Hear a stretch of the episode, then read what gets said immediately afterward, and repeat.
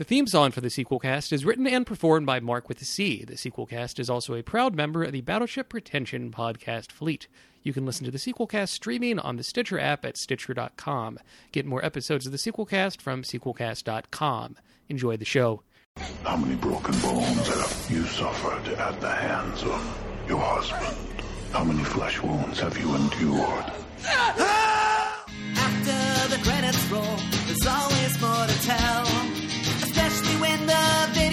Sales are doing really well.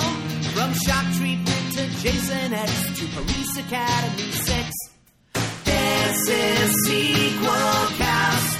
And they so past at following a franchise until the better end. This is Sequel Cast. And your hosts have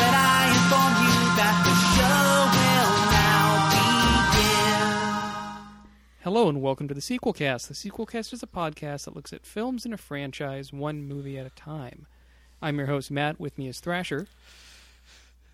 Hello, listeners. Uh, I have dropped the impression this week. and we're continuing our look at the Saw films with uh, Saw 4 came out in 2007. There have been uh, seven films in the series total. If you want to hear us talk about um, other films in this series or some of our other uh, series of episodes where we've covered stuff like Highlander, uh, Star Wars, Star Trek, Lethal Weapon, Teenage Mutant so Ninja forth. Turtles. Ninja Turtles, of course, go to sequelcast.com to get those old episodes. I should say vintage. Old isn't that uh, a- Classic. Classic. There you go. Classic is even better than vintage. So yeah, Saw Four. Um, I saw this for the first time on uh, on video, and I was frustrated when I watched it the first time, and I was more frustrated watching it prepping for this show.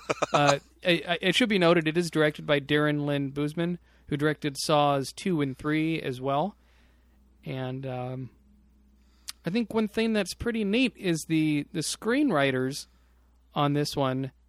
Patrick Melton and Marcus uh, Dunstan actually um, one on the there's a there was a show Project Greenlight that's actually getting kind of rebooted on HBO, but for season three, uh, ten years ago, in fact, in 2004, it had a season on Bravo, and they had you know a, a script that won and then you know a director that won right? And the two screenwriters of the script uh, for the film they did that year which ended up being a horror film called feast um, were actually the writers on saw 4 and i believe they write the rest of the saw sequels from here on out. So i mean that's pretty impressive. That's kind of like some of the biggest the uh, project greenlight guys have gotten into something. And the guy that won director that year uh, i think I believe it's john gulager um, got to direct things like piranha 3d and 3 double d. Or, or did one of those uh, other recent films. So i think that's all pretty interesting. Um, but yeah saw 4 what did you think thrasher you're the virgin to the series you know you've although you've seen i think the first film before you're kind of going into all these cold and as these plots get more complicated what was your thoughts on saw 4 This. This. Just about everything in this movie seemed unnecessary and gratuitous, and then it ends with just such a fuck you. It is, isn't it? And we'll we'll get to that. But I think you are. And, You're right and, I, and that. I've talked about this, but I think I'm just about at a, a breaking point. These movies do such a good job of making all the characters miserable and unsympathetic that I truly do not care what happens to a single person in this movie. Uh, and uh, as a studio audience pointed out to me in a discussion uh, we had after she listened to our episodes about Saw Saw two and three, there are actually a lot of key points that I did not notice, uh, uh, and I realized why I don't. Well, I didn't notice the, those key points about the Saw 2 and 3. I don't give a damn about any of the characters. Not even old uh, Jigsaw himself. No, not really. Like he he he got he gets a sliver of sympathy like I, I suppose towards the end of the first Saw, but that gets squandered very quickly. Well, uh, let's talk about that. You know, I was talking to, to some of our, our listeners about Saw 4 on on Twitter, Mhm. and one of them I want to get the okay I don't know what the guy's real name is, but his Twitter name you know for Halloween people rename their stuff, and he's going by uh, I'll just say his his Twitter name is uh, Johnny twenty nine hundred. Was saying the title should have been Saw 4 A New Apprentice. and then I made the joke it should be called Saw 4 and Never Go Through an Unsecured Door. because they repeat that a lot. And I continued joking around with a friend of the show, Ryan Hoss, from the Super Mario Brothers movie archive site. And he said it could be Saw 4 Who's Coming Through the Door. And uh, Saw 4 Who is it? Who the fuck is it? That was his suggestion. Saw four, best foot forward. Oh, there you go. That's another one. Um, you know, you know what I realized this because like the, like the, the notion that that's part of what the guys is trying to what's what's trying to be taught is don't go through unsecured doors. Well, well, damn! It's four movies in. People still aren't tech- checking for traps. But you know what it is? Do you remember Arrested Development? The one-armed guy who pretends to have his arm, his prosthetic arm, ripped off to teach lessons to the Bluth children.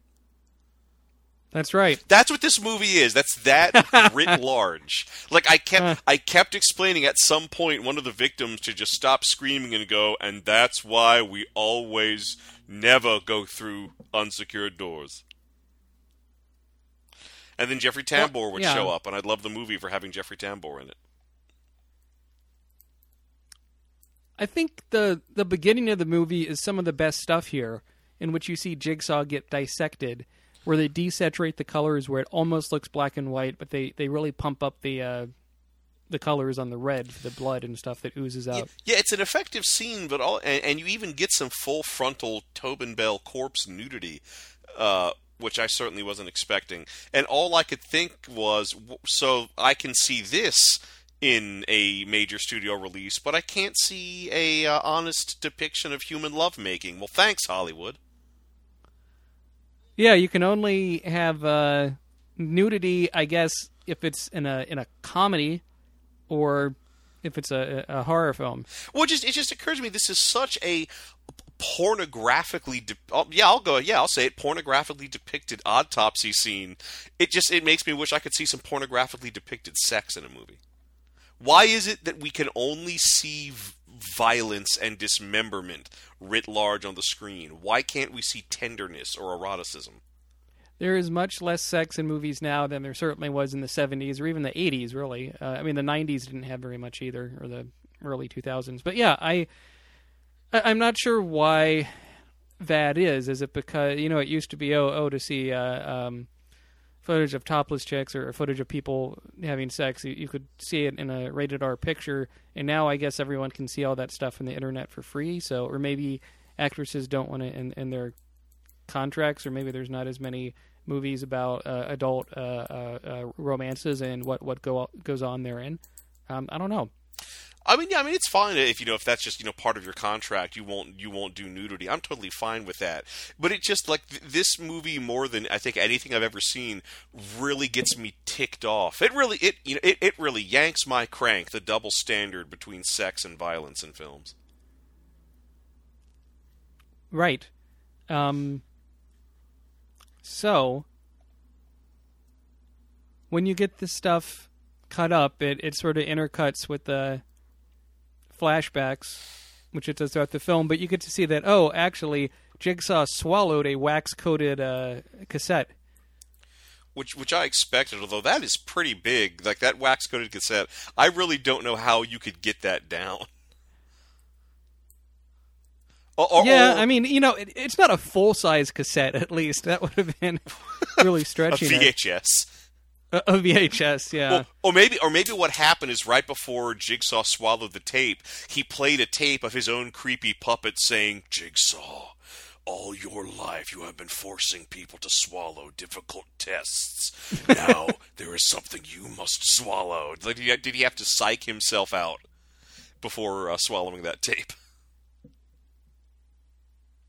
I don't know. Maybe he just had like a big bottle of vodka handy, trying to get it down. I, I can't, I can't imagine that would have been pleasant because it shows it's when he's like, it's before he dies, but it couldn't have been too far before he dies because he's wearing the same clothes, I think, and uh, has kind of the stubble on his face. Well, that's you know something. A, lot of the the Saw movies, unless there's a ticking clock, you really don't get any sense of the time scale of events, which kind of fits into this movie's "fuck you" of an ending. Which is similar to Saw's 2 kind of twist in a way. Yeah. Um, so, what do you think about this film when when it gets into the meat of the plot, where you have the cops finding uh, Detective Carey's body, Well, you know, I that was like ripped apart by the machine? I like that they're. I mean, I I like that they're you know still attempting to solve these crimes, and I like that. I, I like that they're they're working through the debris of past films. That is one thing I've liked about this series. Is like you know if if there's an old body that was never removed, well, don't worry, they'll find it in a later movie. I like that kind of nod to the continuity. But and I like that the FBI gets involved. Finally, with these serial killers, FBI, SWAT teams. Uh, although they seem just as incompetent as the cops do in the films. But Yeah, again, it drives it drives me nuts that that again four films in and no one is checking for traps. I guess the only nod I we got to that is you do see some red dot laser sights on the SWAT team sweep across the floor, but it's it's all done so quick. I get no sense that they're actually checking for anything that might kill them. So I mean, as we've looked in this these films, um, I mean, Saw Four echoes Saw Two in a lot of ways, and one of them is the uh, one of the main characters is a cop, right? Yeah. And in this time around, it is uh, Lieutenant Rigg, played by Lyric Bent. Uh, I assume that's a rap name, by the way that's spelled. I don't I don't recognize the actor, but he was in the the earlier films, and um, I I don't think his dilemma is that interesting. He's like super passive, even for a Saw protagonist. well, what do you even then? Like presume the He- lesson. he's like too nice. That's his problem. Well, like he has an obsession with saving anyone. No, he's a police officer. That's, That's like a goddamn like you're supposed Yeah. to protect people and you're supposed to protect people's property. And and like that's what police officers do. It's like you know, and and again and and like everyone else in the Saw series, he has to have a miserable marriage for no reason. Yeah, you think they would have brought in the wife or something? and and and they know that and like he, and even then you know the- you know he, he the guy and it's it's one of the reasons why the ending I think just you know doesn't work and everybody's telling him to, to let go of that other officer that is missing and presumed dead but we have a killer who we know kidnaps people and saves them for extended periods it is perfectly logical to assume that that officer from the previous film is alive Right. And It of course is, he does um, turn out to be alive at the end That's right.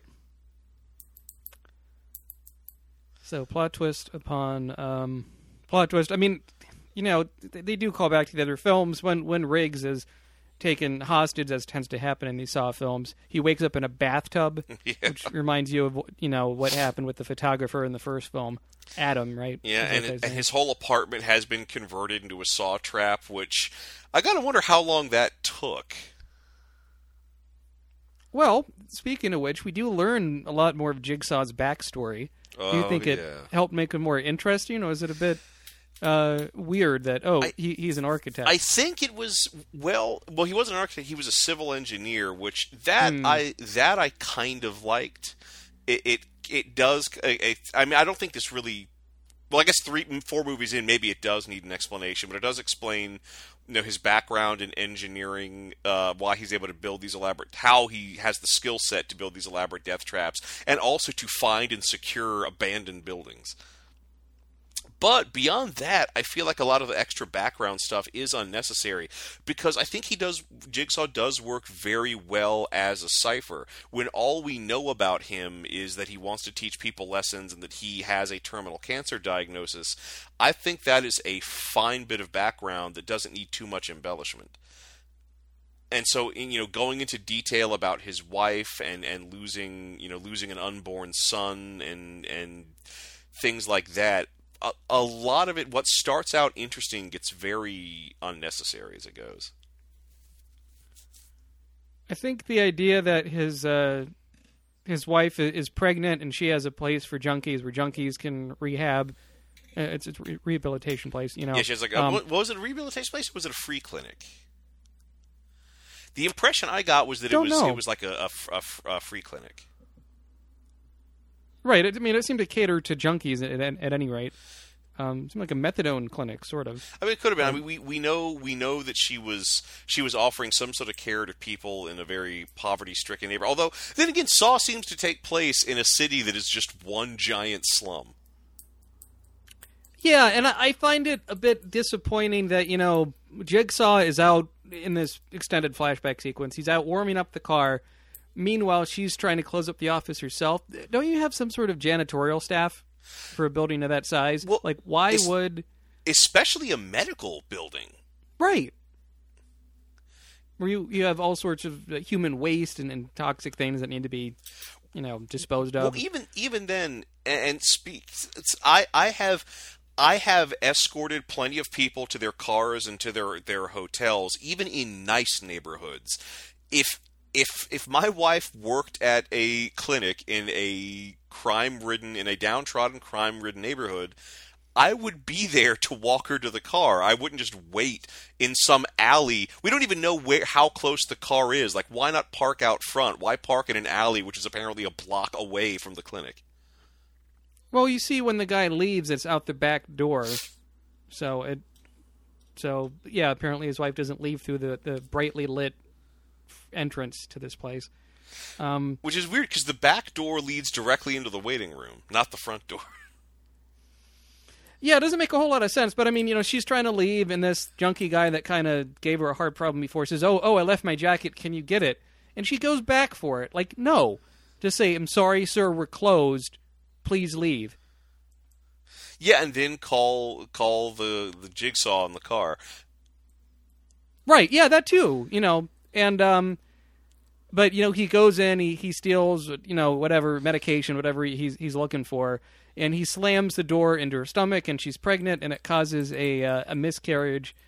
It appears instantaneously, or some sort of heavy damage. And- it didn't seem like it slammed her that hard. And but- immediately, though, immediately he's very sorry and concerned. What if they would have had it where she was wearing baggy clothing, and then he he stabs her, and then like there's sort of the reveal that oh she's pregnant. Well, I don't think we need that. Rev- I don't think it works if that's a reveal. I I like the idea of knowing that she's pregnant because that allows us to get more invested into the unborn child. Um, but I don't know. Like I do, I do feel kind of upset that like it is him being. I, I wish he was. I hate to say this, but I really wish that that guy had been more active uh, in in the miscarriage. You know, it, it- as as it stands, he just act. It just he causes it to accidentally happen by slamming that door into her belly. I almost want there to be some sort of struggle, and he accidentally stabs her, or maybe even on purpose stabs her. I just feel like, and I, oh, and of course that's it. I don't know. It just it's. It It's seems not enough. weak. It seems like a, Yeah. a weaker way to set up that conflict.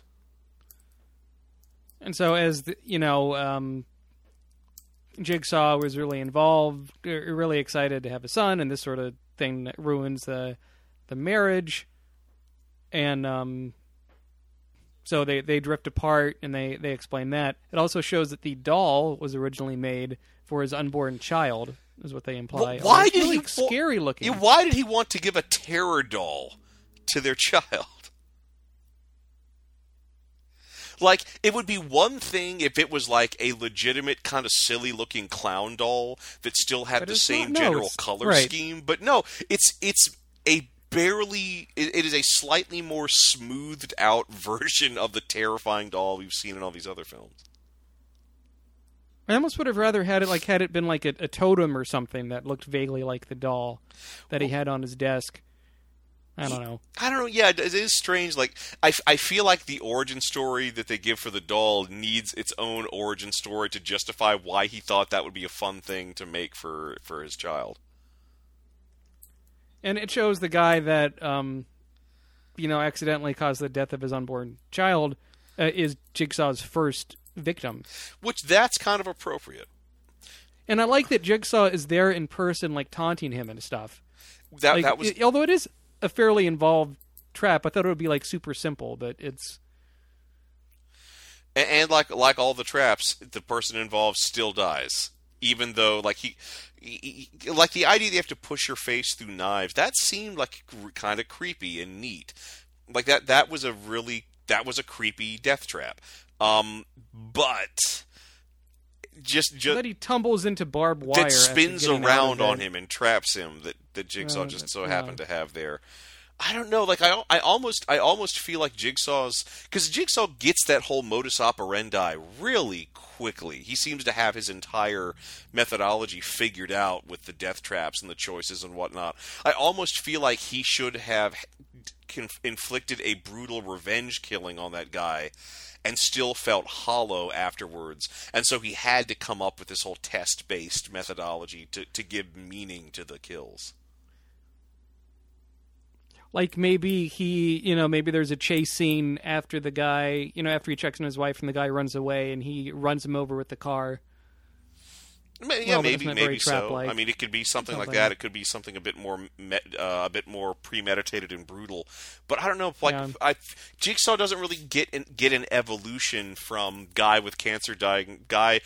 We don't really get an evolution pre-cancer diagnosis j- to Jigsaw. It's just the moment he gets the diagnosis and the the wife has the miscarriage, he is instantly the guy we have Right. seen in all the other films. yeah he goes he goes straight to 11 um, and you see him get a pig mask for the first time from the chinese uh, Oh. festival God, which they even of the feel like they have to set up too. They set up a whole thing about the China, and, and the only thing we get from the Chinese Zodiac is when his wife is being interviewed by the police. Chinese Zodiac never comes up before or since until he's tracking the junkie down, and yet takes those pig masks from the Chinese street fair. he could have made a little pig uh, toy for his unborn son Yeah, an adorable little that piggy. might have made yeah that might have made sense more sense than the creepy ass um, doll that, they, that the internet community calls billy. I don't think the movies call him that but if you look online that's what he's called.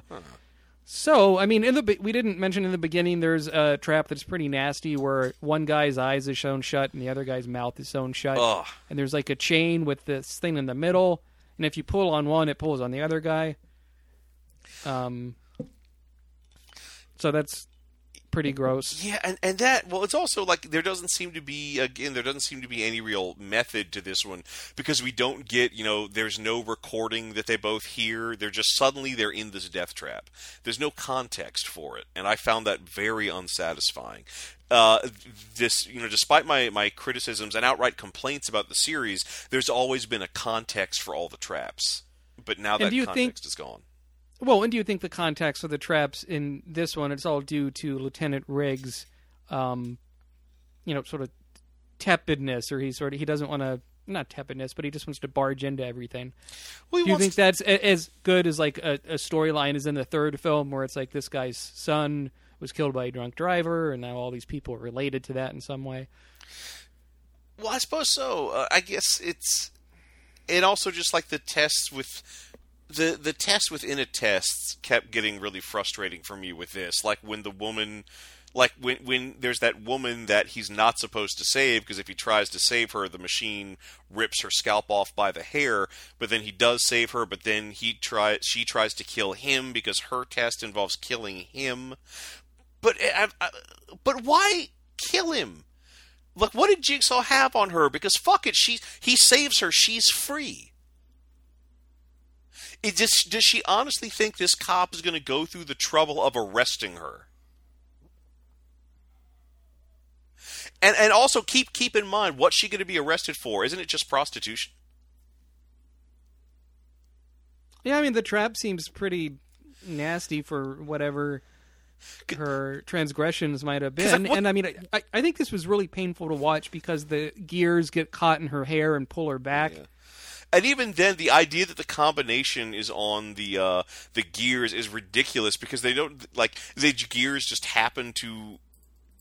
It, it feels convoluted to me that the gear that the combination numbers would be revealed in the right order. I like that he shoots the gears, the thing stops, and then it starts up again. Yeah, I don't know what that was. What that was about. Yeah. Um, because I guess because I guess it just seems it seems so so it seems so weird to me that she would she would rather risk a murder rap than a prostitution rap. Do you like that it's revealed that? Well, I guess they did mention this in Saw Three, technically, that Detective Matthews is alive. I, I actually kind of expected that. Not not that Yeah. just that you know you know if they ever want to bring a character back, they could easily justify him not being dead the whole time. So And Detective Hoffman is there with them, and then it's linked between the two with the timer and the guy that's kind of behind the computer. I mean, that was sort of interesting that you get the survivor of the trap in the beginning is having to help uh, this trap of jigsaws in circumstance, which is a lot like Zep in the first film. Yeah, which you know, but this is this is I I almost fell in love with this movie because of this death trap. So we got the guy, you know, on the melting block of ice who's slowly being hanged, but then the Right. that's all attached to this sort of balance board where when the ice melts and he actually does get hanged, the guy strapped to the chair will be electrocuted. Well, at, there's a point where the, the, the, the, guy hanging, the guy from Saw 2, says, fuck it, I'm not playing this game anymore, and just jumps off the ice block to just end, end his life. I'm like, thank you, thank you, four movies in, finally, there's a character who's not willing to play Jigsaw's fucking little game, and is willing to sabotage the whole endeavor. I was, the series started to redeem itself for me and then the guy watching the monitors just puts him back on the block of ice, and then he never tries to do that again. I would goddamn struggle in that situation. Yeah, I mean that could have been an interesting sort of conflict instead of it being sort of taken care of immediately as the problem uh, presented itself. Yeah, and then the other thing is we've got we've got three people in this room for about ninety minutes if you know we go by that countdown clock. That's right. And they can all speak. Why don't they just fucking talk to each other? They got uh, a thing in their mouth, right? They got No, they don't. Bandana? No, They can all Oh. no, they're all their mouths are unrestrained. They can all speak. And they do they do like share a couple of like exchanges back and forth, but nothing with any real meaning or substance. So why don't they just talk? Everyone try to piece together exactly how they got into this situation and try to find a way out of it. That's what the movie should have been. Is those two on that trap just sort of focused and have it be a more intimate story like the first Saw. In a lot of ways, I think I would have rather seen that with the added complication of the guy at the monitors. I would rather see kind of a closed room drama of them talking with each other, forging a Sure. real human connection, and Yeah. maybe trying to see if the three of them together can outsmart Saw, Jigsaw. Jigsaw, right? Um, I did sort of like this trap you get in here. Uh, there was an incident with uh, Lieutenant Rigg where a uh, I think it was like a elementary school teacher or something uh, abused uh, a little girl or a student or something, and he lost his temper and punched the guy in the face when he got off. Oh yeah. and it's him and his- and it's this uh, teacher and his wife, and they are impaled by like these rods that kind of go all the way through both of them. And it's sort of like the simplicity of that compared to some of the other crazy jigsaw traps. Well, that and like that's also one of the few sort of instructive traps that actually kind of makes sense because this this is a woman who has suffered abuse at this man's hands, and now she is in a position where she can, where they could both die together, or one of them could get away. Uh, depending on what she's capable of enduring, and that I kind of liked. Although at the same time, the thing that kind of bothered me is, like, why why couldn't he pull the spikes out? His hands were free. There didn't seem to be anything restricting the spikes' movement. But the spikes only ever seemed to move where she wanted them to move. But on top of that, the spikes were supposed to be going through certain vital areas. I feel like they would have bled out faster once the spikes were removed. You know how, how you're told oh right, when yeah. you get certain injuries, you're supposed to like if you get a real deep puncture injury, you're supposed to leave it in the wound. But that because you don't want gushing blood flow. Well, I've heard that's uh, allegedly one of the reasons why Steve Irwin died is he got the uh, the the barbed tail or something of some sea, uh, ocean creature Oh, a stingray. Through- yes. a stingray right through his chest, and they pulled it out. I think, but I don't know if it would have. I mean, it where it hit him. I don't know if it would have made a difference either way. So, uh, so it's, it's unclear to me why the husband died before she did, and why she didn't just bleed out. Because they even show on the anatomical chart on the wall where they're being punctured, and it's going through some major arteries. Right, and also, I mean, you think Lieutenant Rigg, this isn't the first trap he runs across. You think he'd have a little bit of his wits about him and not just be paralyzed? Yeah, and, also he's complete. He's so willing to play Saw's game. The moment he got out of his apartment, why didn't he call the goddamn police force that he works for? This is the case they've been working. That's right. Uh, well, let's go into the. Oh, I guess before the ending of the film, one more thing that brought to mind. Uh, I think it's a little bit disappointing they don't give the wife a lot to do. She's just sort of an exposition machine in this. She, yeah, she's there to deliver wife, exposition to be threatened and, by the police. and be in the be threatened by the police and be threatened by the uh, criminal guy in the hospital, the thug that roughs her up a bit. Yeah, she's just there to be threatened, uh, basically. Um, but and I don't think this is really spoilers, but you know, uh, she does come back in later movies, so which makes sense. Um, what do you think about the the twist at the the end of the film, well, where the FBI? Well, first with the FBI guy, right? well, there's the whole thing where you find out that this movie is happening concurrently with Saw Three. Yep. And so as a result, the uh, the man who survived the end of Saw three but had to rescue his daughter, uh, you know, gets shot by the gets shot by the agent. And it's just like, oh, I, I was actually kind of interested in seeing him try to save his daughter. That just that pissed me off because one, I don't get to see him try to save his daughter, and two, that means there's a daughter somewhere in a vault running out of air who's now just flat out going to die. Yeah, why wasn't that the plot for Saw Four? Didn't it set it up up naturally to do that, right? To have it Yeah, because he says you have one more. You know, you have a test. Now you have to go through these tests. and, and that test could have involved setting up these other death traps. Yeah, just have right. I mean, even just have the same. I mean, I guess the traps would be different, but yeah, have him go through a second series of tests now that he's been through a first series of tests, and uh, to try and save his daughter. I mean, that's a that's a far better motivating factor than what you have in this. I mean, film. he could be the guy watching the monitors. Uh, like I don't, I don't totally buy. th- Yeah. ag- again, because there's no context for that first trap. When it turns out the guy from the first trap is the law is Jigsaw's lawyer and the guy watching the monitors. Like I have no idea why he's playing along. He's got some sort of device attached to him, but we get absolutely no sense of what that device is or how it works or what it's supposed to do to him. Uh, the other big reveal is that Detective Hoffman gets, uh, you know, he, he listens to that tape from Jigsaw, and it turns he's been in on Jig. He's been helping. Uh, he's going to be the next Jigsaw. which seem uh, uh, that's not. I kind of expected that kind of twist to come, but at the same time, why the fuck is this guy working with Jigsaw? Am I gonna have to sit through another origin story that explains why this guy is behind the traps in this movie? Just you wait. Oh, we I got three bet. more movies to go. Oh, I three more movies to go. And we're not Uh, even at it's- the part that pissed me off the most. what pissed you off the most? I've been pretty upset this whole show. Well, okay, what really did it? So again, the real lesson of this movie is don't barge through an unsecured door. But but uh, er, but uh, Lieutenant Rigg, you know, bursts through the final test door, uh, and it sets off the whole series of, of death traps. And the short of it is, we saw earlier two giant blocks of ice from the ceiling.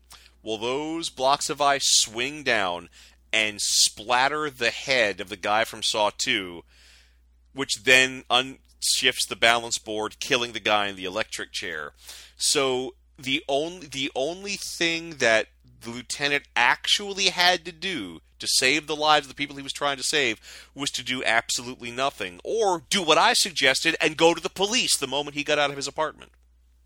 And that that pissed me off on the main that pissed me off on a couple of levels because it's you ever taken that test in in like middle school where you're given a really complicated test and the last question on the test is simply instructions not to answer any questions on the test, and that's how you pass the test. But no one ever passes that test because it's so counterintuitive, and it is the only test that actually works like that. Is that test? Well, Right. fuck you, movie. Fuck you. Oh, okay. I guess uh, you're not going to give this five out of five No, stars. I'm not. What's your, what, what's your rating for Saw Four? I really want to. Have I given anything zero yet? Uh, I don't think- I have no rec. I don't think so. I don't think I've ever. I'm going to give this movie zero. I'm going to give this movie zero stars. The more I think about it, the more. And I keep in mind, I've only seen this once, but the more I think about it, the more this movie just frustrates me and pisses me off. All right. I give this.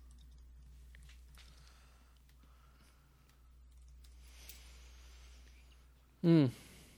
I think I'll give it one. Uh, no, I'll give it two. I'll give it two stars. I like some of the flashback stuff. I think half of the stuff with Jigsaw works, half of it doesn't. I like the simplicity of the trap with the husband and wife with the uh, metal pole, the rod sticking through them.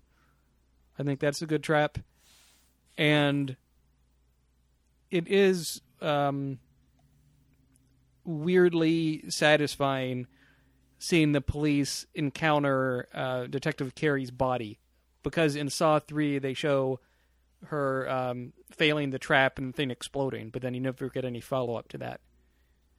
So it's nice to get closure on that you know th- what happens at the end with that character and getting the FBI involved I think is is smart even though they don't About time. they they don't do anything really with them at least not in this film. So uh, yeah, so let's do a pitch a sequel. We're gonna pretend they never made any sequels to, to Saw Four. Um, I think I have something in mind. Do you mind if I go first? Go right ahead. All right, I will call this one Saw 5 FBY. Spelled W Y H. And uh, it would be about the. It would take place maybe around the time of the first Saw film. And it would be this is the very first time that Lieutenant um, Kerry is informing the FBI about Jigsaw. And they're kind of blowing off, and so it just sort of has this concurrent timeline uh, up until Saw, you know, three slash four, where it she keeps on saying like all these things. Oh my God, Jigsaw did this, Jigsaw did that, and the FBI keep on ignoring her, and it, it's sort of like an Office Space kind of comedy, where the FBI uh, agents are a bunch of cut ups. They can't take this serial killer in this small town, you know, in this rundown city seriously, mm-hmm. until she somehow reports to someone to such a, a superior in the office that they have to take it seriously, and they're like, "Oh fuck!" While we're making jokes about this guy, people have really died. He's caused so much harm to society. So I would call it Saw Five FBY, and the tagline would be Federal Bureau Investigation. Oh? Followed by a reaction shot from a dog. Yeah. Ooh. uh, yours? Okay, so my my pitch a sequel. So this tape in Jigsaw's stomach, well, that's only the beginning.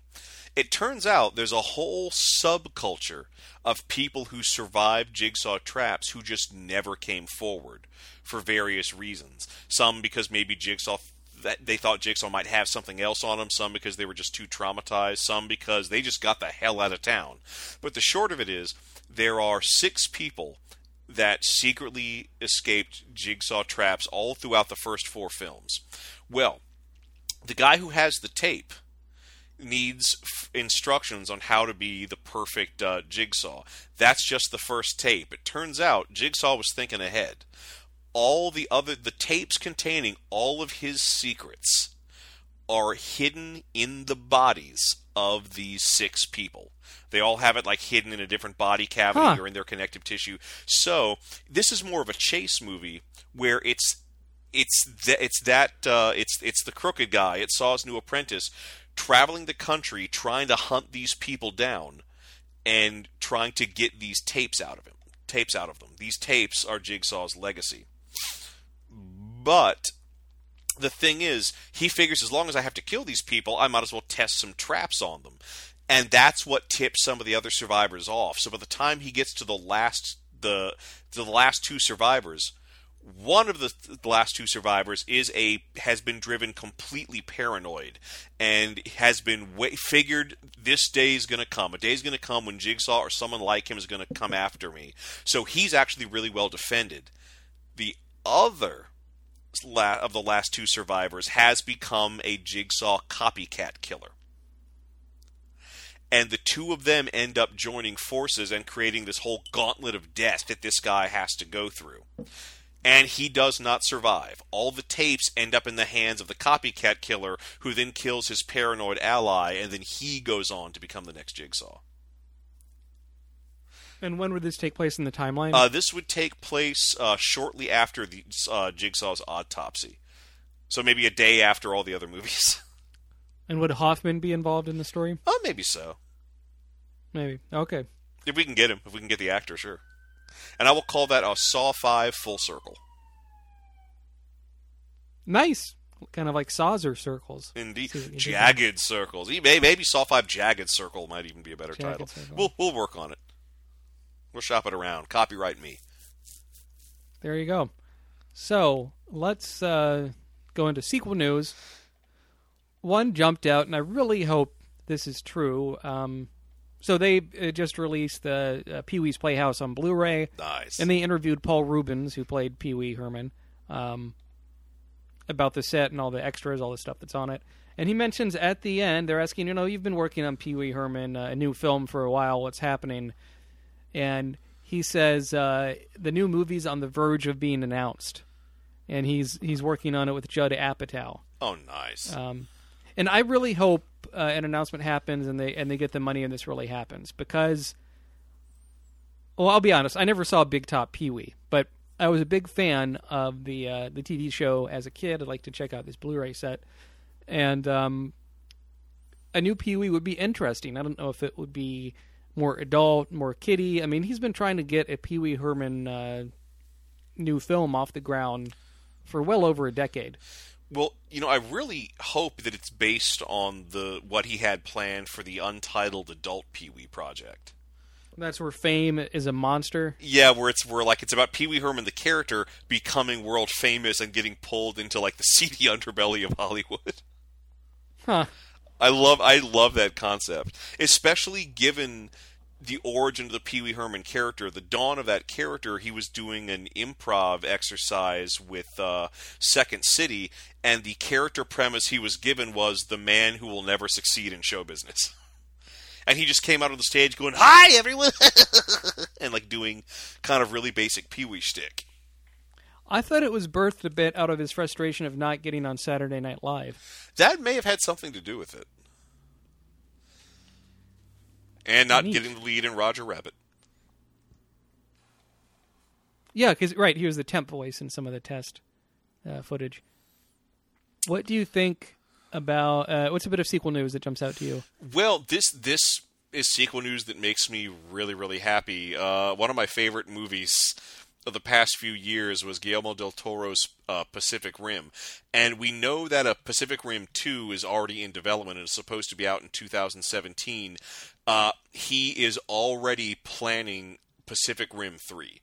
And apparently, Pacific Rim 2 is going to end on something of a cliffhanger that sets up the third film. I part like I normally I'm very cynical about trilogies, but I would like to see this as a trilogy. So are they planning to do two and three back to back, Uh, no, they are not being there. He's got other projects he needs to do, so it looks like, at least from the sources I've seen, they are not being done back to back. Uh, At least not the actual shooting. I suspect like script development and, and things like that are being handled uh, concurrently. Yeah, I mean, you know, Guillermo del Toro spent a whole year working on um, what was supposed to be the first Hobbit film, and then dropped out. And I wonder what he would have done. But I mean, because of that, then he took Pacific Rim. Yeah, right then, and that, then there was also his uh, his At the Mountains of Madness adaptation, which I would, I why can't that get made? I would love to see his take on one of the uh, major Lovecraft stories. That's been in the works for a real long time. Yeah, he's that's right. Uh, I don't know. I mean, he's a great director and uh, visually very um, very interesting. So we'll have to see what happens. I still yet have to see Pacific Rim. I know it's been out uh, on uh, Blu-ray and stuff for a while, is- so I need to rent that one. It is very entertaining. I hardly recommend checking that out. I've heard it feels like it's the second part of a trilogy or something. You know, it actually does. Like, there's, Yeah. it, it does kind of feel like a very good middle chapter, or depending on how you look at it, a very good last chapter. If you if you don't mind uh, quiet victories. So let's uh, move on to what you're watching. Oh, so to follow up from last week, I uh, took your advice, Thrasher. I watched the first episode of Garth Marenghi's Dark Place. Ah, what did you think? I really liked it. I mean, it takes a bit to get used to the tone. I mean, they really commit to uh, making it look like a shitty, like late '70s, early '80s soap opera, down to the cinematography, um, the acting. I'm a bit thrown off by like the retrospective interviews. I mean, I understand why they do that, but it seems like you're trying to get into like whatever the stupid story is for the episode, and then I it does feel like you're watching like uh, an old show mixed in with special features for a show that never existed. Yeah, They uh, in the later episodes, they make more effective use over the notion of the interstitial interviews, but I. They, they become much more essential to the show, but yeah, Okay. I, like at least with that first episode, I feel like those interviews are there mainly to like rem- to remind the audience or people tuning in late that they're not actually watching an old show. Well, I like that they show uh, Garth Marenghi's bookshelf of books that he's written, and they all look almost identical, like as far as the font and how they look to like the Stephen King hardcover novels of the '80s. Yeah, it's true. And actually, I don't know if it's still up, but the uh, old Garth Marenghi website, they actually had like the Garth Marenghi bibliography. And Oh, the, all the d- titles and- descriptions, and covers for those books were hilarious. And a few of them I even bet. had like Wow. chapter excerpts. It was amazing comedy. Yeah, I was looking into it. I don't think it was ever officially released on DVD in the United States, um, but I, I was able to catch it on Hulu Plus. Uh, had it on there. Um, what have you been watching? Well, I spent uh, the past weekend at Con on the Cobb in Hudson, Ohio. That's an independently run uh, convention set up by Mother Oath Creations, uh, founded by Andy Hopp, who's a really amazing uh, artist and uh, a, a game designer. Uh, so, being there the whole time, I actually did not have, uh, I really just did not have any time to sit down and watch any movies. But I did get treated to an impromptu uh, performance by the geek core hip hop duo 2D6. 2D sticks? 2D6, yeah, they're uh, Six. Okay. yeah, and I believe you can see their movie at 2d6music.bandcamp.com. You can actually check out some of their albums. Yeah, they were uh, they were musical guests at the convention, and we were all hanging out at uh, the Rogue Cthulhu Gaming Club's party. And the short of it is that we got kicked we got kicked out of that room, but were moved to a much nicer room. And you know, it was just a it was just a great swinging party, and something with the beat started playing, and they started uh, doing this rap about monks uh, over it. It was really great. So they were freestyle rapping. I don't think it looked too well choreographed. I don't think they were freestyling. I think it was a either it was one of their songs, which happened to be on the playlist that was playing, uh, or it had a beat similar enough that they took advantage of it. But it was really nice to just see a spontaneous performance in the middle of this party. To see a spontaneous performance like that. Yeah, you, you don't often see spontaneous performances. No. Um, what else? So I, I watched a, a film I'd been meaning to see, and I loved the book as a kid. I think I talked about watching the beginning of this before, but I, I finished watching the movie Ender's Game Oh yes. on HBO, and uh, not that great, which is kind of disappointing. And it's not like they really changed much of what happened in the book, from what I can remember. Although I haven't read the book uh, you know, in over 15 years. But in spite of all that, they just it's directed in a very boring way. It it also, I mean, part of the problem is in the book, the main character of Ender is written to be elementary school age. And in the movie, the main character is like 12 or 13. And it's a lot less um, impactful. Well, like, uh, you know, in, uh, have you ever read the book? Uh, I have not read the original Ender's Game. I have read some of the later books in the series. Oh, okay.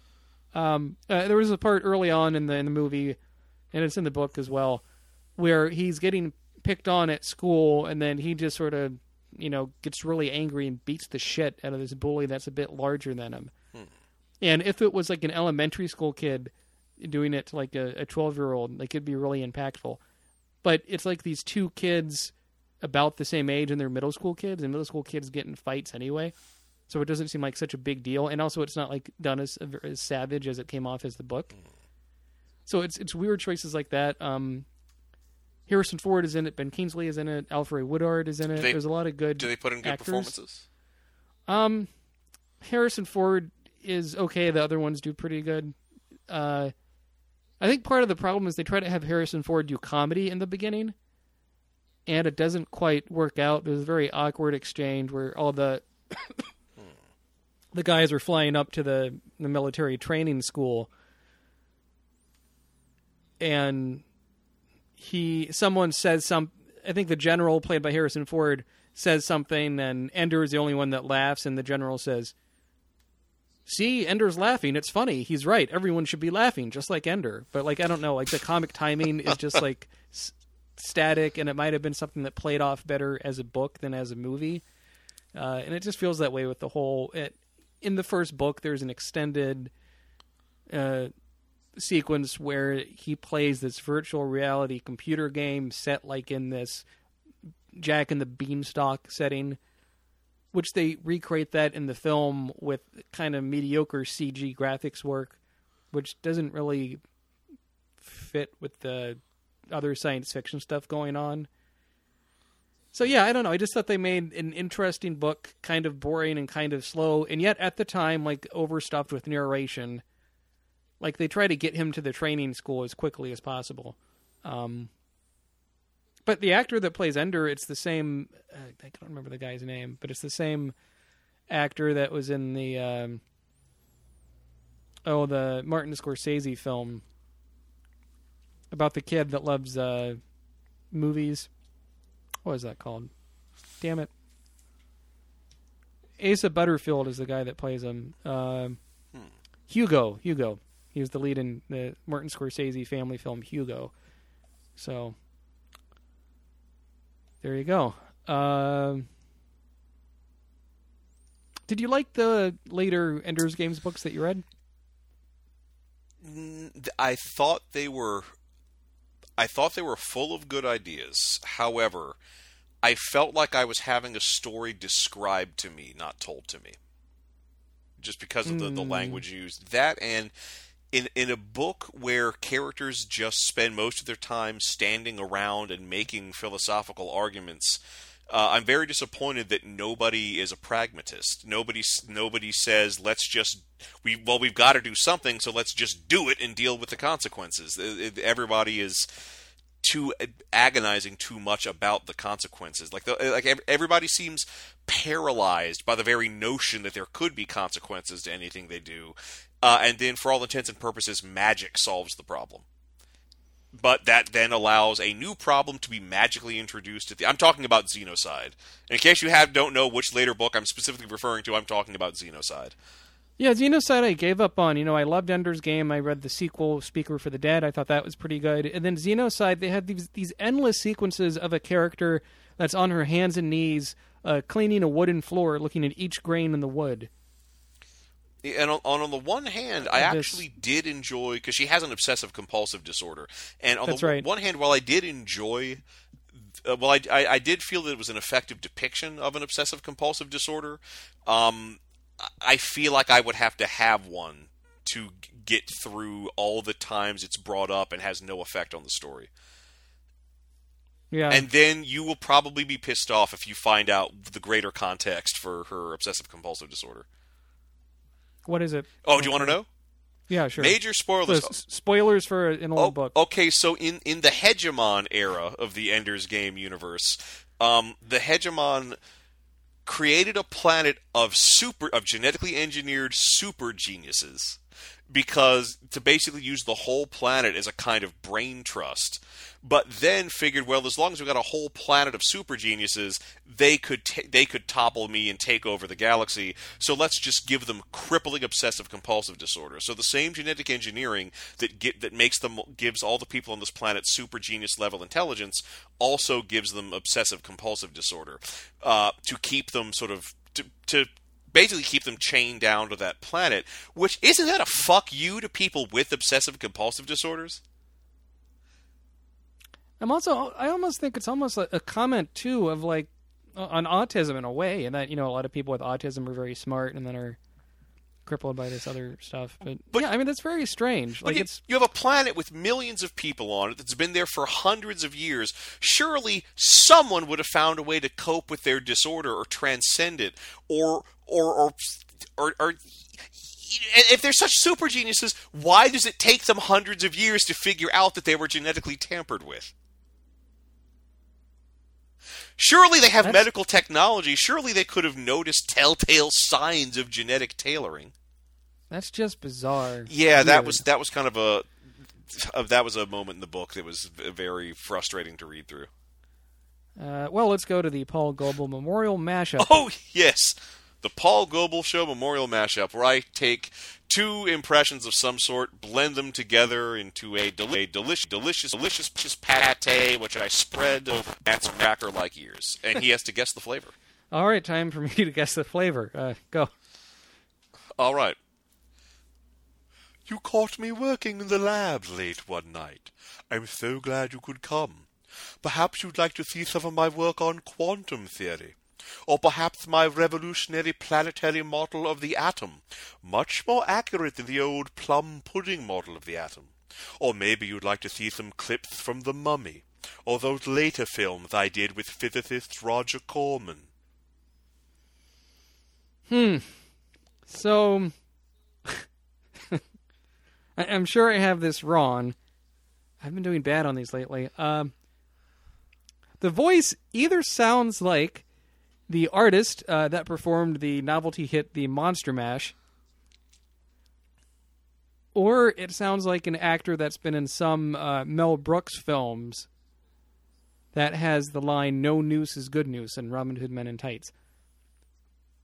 He himself is doing an impression Ah, of an act- of another I actor. see. So I do not know uh, to what you're referring to, but I, I'm assuming it somehow ties into Isaac Newton. Uh, no, he did not work on the Atom. That was uh, Niels Boris Karloff. Uh, horror icon Boris Karloff crossed with physicist Niels Bohr, who has a lot to do with our understanding of the atom. There you go. He was a Danish physicist. I just had a Danish for breakfast. Coincidence? I don't think so. Boing. All right. Well, um, on that note, uh, you can catch me on Twitter at SequelCast. And you can catch me at Internet Mayor. Uh, if you like the show, please consider uh, donating via the PayPal link at sequelcast.com. Um, it's not free to do a podcast. It's not terribly expensive, but I wouldn't mind getting some of that covered. And then, hey, if we make above what it costs to run the show in a year, we can get better equipment and uh, I don't know, pay for movie tickets. I don't know. We can treat ourselves to a uh, to a hamburger dinner. I don't think that's a valid use, but It's a business me- It's a business luncheon. well, in that case, okay. Uh, so, um, yeah, website sequelcast.com. Check out all the old episodes there. Best way to get in contact with us is through the Facebook page, facebook.com slash sequelcast. Um, so tune in next week where we will talk about Saw 5. Thrasher wishes we would be done with the Saw series by now, but uh, we have a few films left. I I will soldier on. Soldier on. There you go. So, um, for the sequel cast, this is Matt And this is Thrasher. saying, Where's my daughter? Never go through an unsecured door. The sequel cast is a hipster goblin production.